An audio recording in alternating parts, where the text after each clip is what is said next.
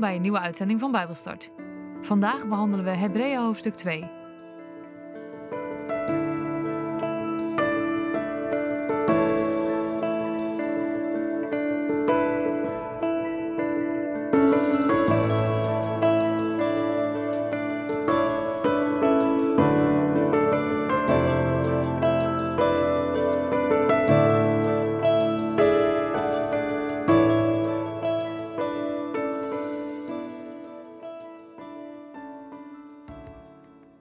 Ik lees met jullie uit de basisbijbel Hebreeën 2 vanaf vers 5 tot het einde. Wij spreken over een wereld die nog komt. Over die wereld laat God niet de engelen heersen, maar een mens. Want iemand heeft ergens gezegd: Hoe kan het dat u aan de mens denkt? Hoe kan het dat u zich met hem bezighoudt? U heeft hem een iets lagere plaats gegeven dan de engelen. Maar u heeft hem ook alle eer en macht en majesteit gegeven en u laat hem over alles heersen. Als hij alles zegt, dan bedoelt hij ook echt alles. Toch zien we nu niet dat de mensen over alles heersen, maar we zien wel Jezus. Hij had voor een korte tijd een lagere plaats gekregen dan de engelen, omdat hij moest sterven. Maar daarna kreeg hij alle eer en macht en majesteit. Want God liet zijn zoon in onze plaats sterven. Hij nam zo onze straf voor al onze ongehoorzaamheid en legde die op zijn zoon. Dat deed hij omdat hij zoveel van ons houdt. Het was juist en goed dat God, die alle dingen voor zichzelf en door zichzelf heeft gemaakt, Jezus heeft laten lijden. Want alleen zo zou Jezus helemaal gelijk zijn aan de mensen. En Jezus is de enige door wie de mensen gered kunnen worden. Zo kon God daarna zijn eigen hemelse macht en majesteit aan heel veel zonen en dochters uitdelen. Door Jezus kunnen de mensen bij God horen. Jezus en de mensen die bij God horen, zijn allebei uit God geboren.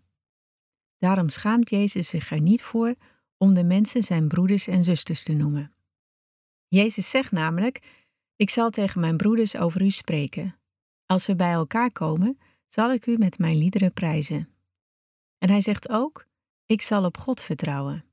En ook: Hier ben ik, met de kinderen die God mij heeft gegeven. Die kinderen zijn van vlees en bloed. Daarom is ook Jezus een mens van vlees en bloed geworden. Zo kon Jezus door zijn dood de duivel zijn macht afnemen. De duivel heeft niet langer de macht over de dood. En zo kon hij alle mensen bevrijden die hun leven lang slaven van het kwaad waren door hun angst voor de dood. Want Jezus ging niet de ongehoorzame engelen redden, maar ging het ongehoorzame volk van Abraham redden. Daarom moest Jezus in alles helemaal gelijk worden aan de mensen. Alleen zo kon hij een trouw hoge priester worden voor God, een hoge priester die de mensen helemaal begrijpt. En zo kon hij de mensen hun ongehoorzaamheid aan God vergeven. Want Jezus heeft zelf ook geleden toen de duivel probeerde hem ongehoorzaam aan God te maken. Daardoor kan hij de mensen te hulp komen als hun dat ook gebeurt.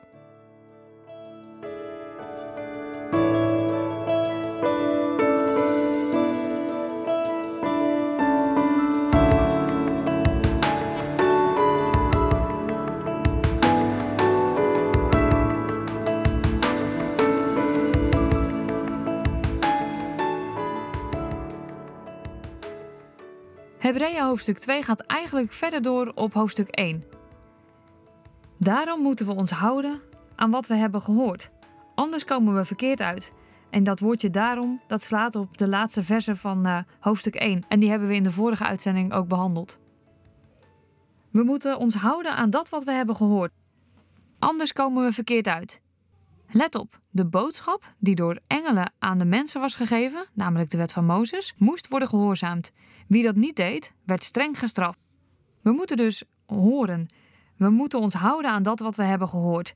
Maar luisteren, dat is moeilijk. Echt luisteren.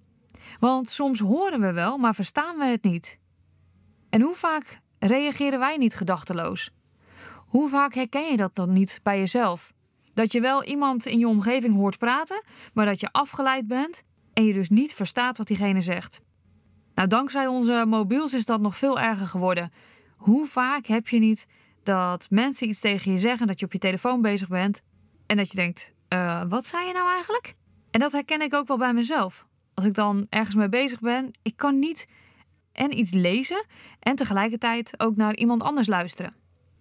Om echt te luisteren, ja, daar hebben we aandacht voor nodig. En het vraagt aandacht voor onze gedachten, ons lichaam en ons gevoel. Als je wel eens naar het klooster gaat, dan uh, weet je dat uh, de mensen die daar uh, bidden in een bidhouding zitten. Ze zitten op een soort houten krukje. En dat is eigenlijk een hele relaxe manier van zitten.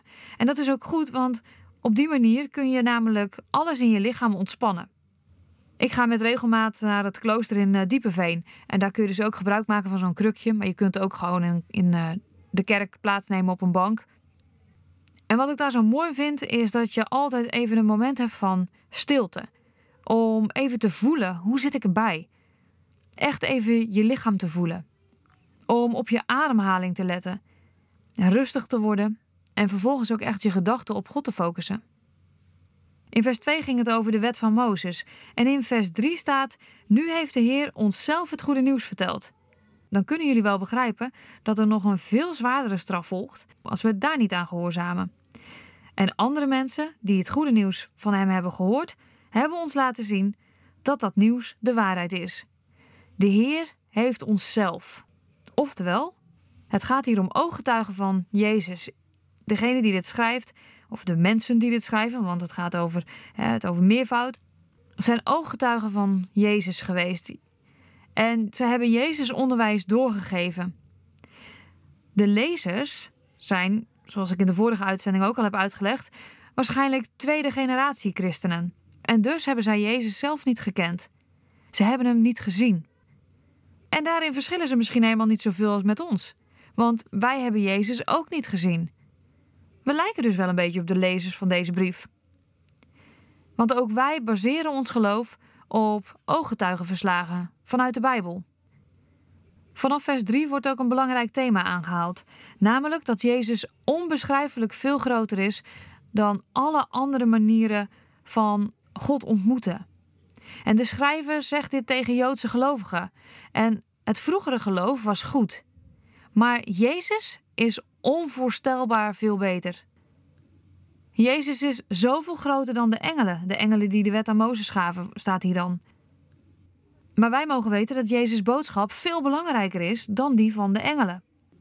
En andere mensen die het goede nieuws van hem hebben gehoord, hebben ons laten zien dat dat nieuws de waarheid is. En ook God zelf laat dus zien dat dat de waarheid is, namelijk door de wonderen die hij doet en doordat hij de gave van de Heilige Geest geeft. Ja, en dat is zo mooi, want in dat vers lees je dus eigenlijk een bevestiging. Een bevestiging van de waarheid van God, die zichtbaar is in de wonderen en in de gaven. Als je het boek Handelingen leest, dan uh, kun je zien dat alles wat opgeschreven is in de Evangeliën, in het boek Handelingen, worden bevestigd door de wonderen en de gaven van de geest. Niet alleen Jezus deed wonderen in de Evangeliën, maar in het boek Handelingen zie je ook dat dus in de gemeente ook die wonderen en gaven voorbij komen. En Paulus bespreekt die gaven in Romeinen, in 1 Corinthië en in Efeze. En hij zegt dat het doel van die gaven is om de gemeente op te bouwen. Gaven moeten de gemeente sterken en volwassen maken. Nou staat er in vers 4 ook dat God de gaven geeft aan wie hij wil en hoe hij wil. En dan lijkt het soms dat mensen dus dit interpreteren als: oké, leuk als je in God gelooft en als je geen gaven hebt, dan ben je dus niet vervuld met de Heilige Geest. Of God heeft jou die gaven niet gegeven. Maar hier staat ook hoe hij wil. Oftewel, niet iedereen heeft dezelfde gaven. Dat is eigenlijk hoe je deze tekst zou moeten interpreteren. Want er zijn verschillende gaven, maar iedereen heeft één of meerdere, ja, wat zullen we zeggen, voorkeursgaven. Gaven waar mensen echt in uitblinken, waar uh, je echt kunt zien van hé, hey, dit ligt echt dicht bij het hart van die persoon. En dat kan te maken hebben met karakter, met, nou ja, interesses, wat dan ook. Maar God geeft het hoe hij wil en aan wie hij wil. En dat is denk ik goed om in gedachten te houden. En ik denk dat het ook uh, leuk is soms om zo'n test te doen. Als je misschien net tot geloof gekomen bent, als je net uh, aan het ontdekken bent dat er verschillende gaven zijn. En als je wil weten van welke gave past dan bij mij, het meeste. Nou, er zijn verschillende uh, websites op internet waar je een test kunt doen. En dat wil natuurlijk niet zeggen dat je die dan ook per se meteen hebt. Maar dan kan je wel zien van hé, hey, misschien kan ik me hier naar uitstrekken, want dit ligt ook wel in lijn met mijn karakter bijvoorbeeld, of met mijn communicatiestijl, met mijn persoonlijkheid. Uh, van wie ben ik en hoe ga ik met mensen om? En waar ligt mijn hart? Vanaf vers 5 gaan we het over een ander onderwerp hebben, namelijk Jezus werd mens om mensen te kunnen redden. Ja, en daar gaat het dus over het grote reddingsplan van God. En de schrijver zegt al heel duidelijk: wij spreken over een wereld die nog komt. Over die wereld laat God niet de engelen heersen, maar een mens. Want iemand anders heeft gezegd: Hoe kan het dat u aan de mens denkt? Hoe kan het dat u, en dat is dan dus God, zich met hem bezighoudt? U heeft hem een iets lagere plaats gegeven dan de engelen, maar u heeft hem ook alle eer en macht en majesteit gegeven.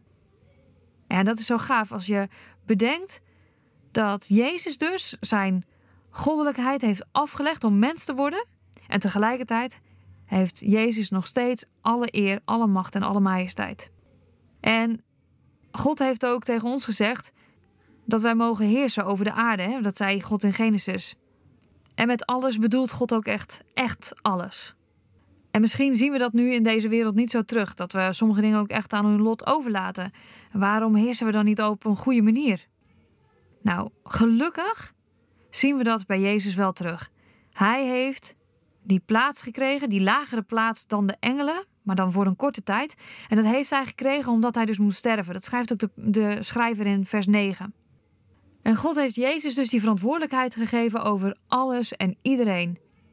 En Jezus heeft zich aan ons laten zien en heeft ja, ons kennis met hem laten maken. En dankzij Jezus kunnen wij zien wie God is. En misschien is het lastig om in gedachten te nemen hoe Jezus dan op onze aarde zou kunnen regeren. Maar misschien kunnen we ons wel voorstellen hoe hij zal regeren in de hemel, in de nieuwe aarde. Het voelt misschien zo tegenstrijdig dat Jezus niet een politieke macht had of uh, nou, politieke status heeft uh, verworven en op die manier over de wereld heerst. Nee, Jezus die kwam als mens om als mens voor alle menselijke zonden te lijden. En dat is, ja, dat is vooral liefde. Daar kan je gewoon niks anders van maken. Dat, ja, je, je kunt het misschien niet eens bevatten dat God zijn zoon stuurt vanuit liefde. En om vanuit die liefde zichzelf op te offeren. En misschien herkennen we dat wel een beetje als menselijke, ja, menselijke liefde. Wij zijn natuurlijk beperkt in het geven van liefde. Maar Misschien herken je het wel dat jij soms iets over hebt voor een ander en dat jij dus dingen wil opofferen voor die ander. Dat je zegt: Oké, weet je, jij hebt dit nodig en dan mag het mij wat kosten en dan wil ik daar pijn voor lijden. Ehm, en dat is meestal dan figuurlijk. Maar als wij al als mensen onderling bereid zijn om offers te brengen voor een ander, terwijl dat onze liefde voor elkaar eigenlijk maar ja, beperkt is en maar tot op zekere hoogte gaat, meestal zit er wel een soort van voorwaardelijke liefde in maar als wij dan met onze voorwaardelijke liefde al bereid zijn om offers te brengen voor een ander, hoeveel meer is het dan dat God bereid is geweest om vanuit onvoorwaardelijke liefde het grootste offer te brengen wat je je kunt bedenken? En misschien kun je je dat wel echt helemaal niet voorstellen. Wie weet helpt het om je eigen standpunten eens uh, ja, te bekijken. Ben je namelijk meer geïnteresseerd in macht dan in nederigheid? In overheersing in plaats van dienstbaarheid. En in nemen in plaats van geven. Want al die drie punten die ik net noemde, daarin herkennen we Jezus. Jezus was nederig. Hij was dienstbaar en hij gaf. Hij gaf alles wat hij had. Maar juist doordat hij alles gaf wat hij had, hij juist diende in plaats van dat hij overheerste, hij juist nederig was in plaats van macht te hebben, en hij juist gaf in plaats van nam, dat maakte hem tot de de volmaakte leider. Ik heb het al eens vaker gezegd, we hebben het al eens eerder gehad over leiderschap. En dan hebben we het over ja, dienstbaar leiderschap. En dat is eigenlijk het voorbeeld wat Jezus ons geeft. En soms kun je het idee hebben dat je aan het lijden bent en dat je last hebt van zaken, dat je tegengewerkt wordt, dat er, uh, nou, zoals Paulus bijvoorbeeld schrijft, een doorn in zijn vlees. En toch kan dat soms helpen om ons betere leiders voor God te maken. Want God heeft het nodig dat zijn dienaren ervoor gaan. Dat ze durven te gaan, dat ze ook durven te leiden, omdat ze weten dat God voor hen zal zorgen. En dat betekent niet dat uh, God dan dus maar een bak ellende geeft. Maar ik weet zeker dat God die bak ellende wel kan gebruiken om jou in je kracht te zetten. Om jou um, bereid te maken en, en klaar te stomen voor functies die je eigenlijk misschien zelf niet eens bedacht had, maar waar God jou dan wel op wil hebben. Laatst had ik het met een vriendin nog over dat als je lijdt of als je in de problemen komt, dan heb je mensen die roepen: Ja, waarom? Met een soort um, veroordeling of beschuldiging naar God toe van waarom doet u mij dit aan? En toen zei ze van ja, maar hoe heb jij dat dan beleefd toen jij zo lang ziek was? En toen zei ik tegen haar, ja, nou dat is het bijzondere. Ik heb die waarom-vraag bijna nooit gehad. Ja, hooguit een één keertje. Toen ik echt heel ziek in het ziekenhuis lag, toen heb ik tegen God gezegd: waarom? En vooral, hoe lang gaat dit nog duren? Maar die waarom-vraag, die heb ik eigenlijk niet zo vaak gehad. En dat kwam omdat ik vooral de wat nu vraag stelde. En dan niet zozeer de wat nu in paniek, maar de wat nu vraag met het oog op: oké, welke mogelijkheden heb ik nog meer? En soms is het dus goed dat als je dan lijdt, als je uh, problemen hebt, als je je ergens zorgen over maakt, om aan God te vragen: wat nu? Hoe kan deze ervaring mij helpen om een betere christen te zijn? Of om God beter te dienen? Of om een beter voorbeeld te zijn? Want het bijzondere is dat als je kijkt in bijvoorbeeld de geschiedenis van uh, de christenen, dan zie je dat mensen die het heel zwaar hebben gehad, juist vanwege hun pijn die ze geleden hebben, hele krachtige dingen kunnen doen. En dan denk ik bijvoorbeeld aan Corrie ten Boom. Zij heeft natuurlijk een, nou ja, ik mag wel zeggen, een verschrikkelijk leven gehad, een verschrikkelijke tijd gehad in het concentratiekamp. Maar juist die pijn, het verdriet wat ze daar heeft meegemaakt en tegelijkertijd de ervaring die ze heeft gekregen van God, die heeft zij ingezet nadat ze uit het concentratiekamp kwam. En die heeft ze ingezet om mensen te helpen die problemen hadden, die nou ja, moeite hadden met mensen vergeven. Corrie ten Boom is een prachtig voorbeeld van mensen die hebben moeten lijden en die aan God gevraagd hebben: wat nu? Hoe kan dit helpen tot een betere toekomst? Hoe kan dit mij helpen om de dingen die ik doe beter te doen en om in uw koninkrijk te werken? En die vraag die mogen wij God ook stellen. Als jij nu in een situatie zit waarvan je eigenlijk denkt: waarom, Heer? Waarom gebeurt dit? Probeer dan je gebed een keer te veranderen in: Heer, wat nu? Ik heb deze situatie. U kent mijn situatie. Maar wat doe ik hier nu mee? Wat moet ik of mag ik hiermee doen? We zijn ondertussen bij vers 11 tot en met 13 aangekomen. En wat misschien wel bijzonder is om te weten, is dat hier een stukje uit Psalm 22 geciteerd wordt. Psalm 22 is een messiaanse psalm. En het mooie is dat in vers 12 staat: Jezus zegt namelijk: Ik zal tegen mijn broeders over u spreken.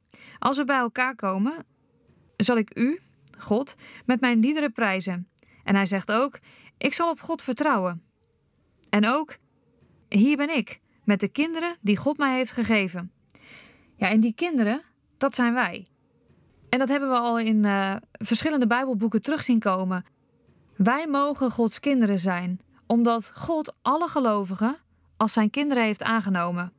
En daarom noemt Jezus hen dus ook zijn broeders. Wij zijn broer of zus van Jezus. En ik weet niet wat het met jou doet, maar ik vind dat altijd een heel erg gaaf idee. Ik weet niet hoe jouw relatie met je broer of je zus is, maar ik heb een hele goede band met mijn broer en zus. Dus ik vind het ook heel erg gaaf als ik weet dat ik een zus van Jezus ben. Dat Jezus mijn grote broer is. En dat ik dus bij alles wat ik, waar ik in mijn leven tegenkom, dat ik dan naar Hem toe mag gaan. Jezus is onze grote broer. Want wij zijn de kinderen van God. God heeft ons aangenomen als zijn kinderen. En Jezus zegt dat ook tegen God. Hier ben ik. met de kinderen die u mij gegeven heeft.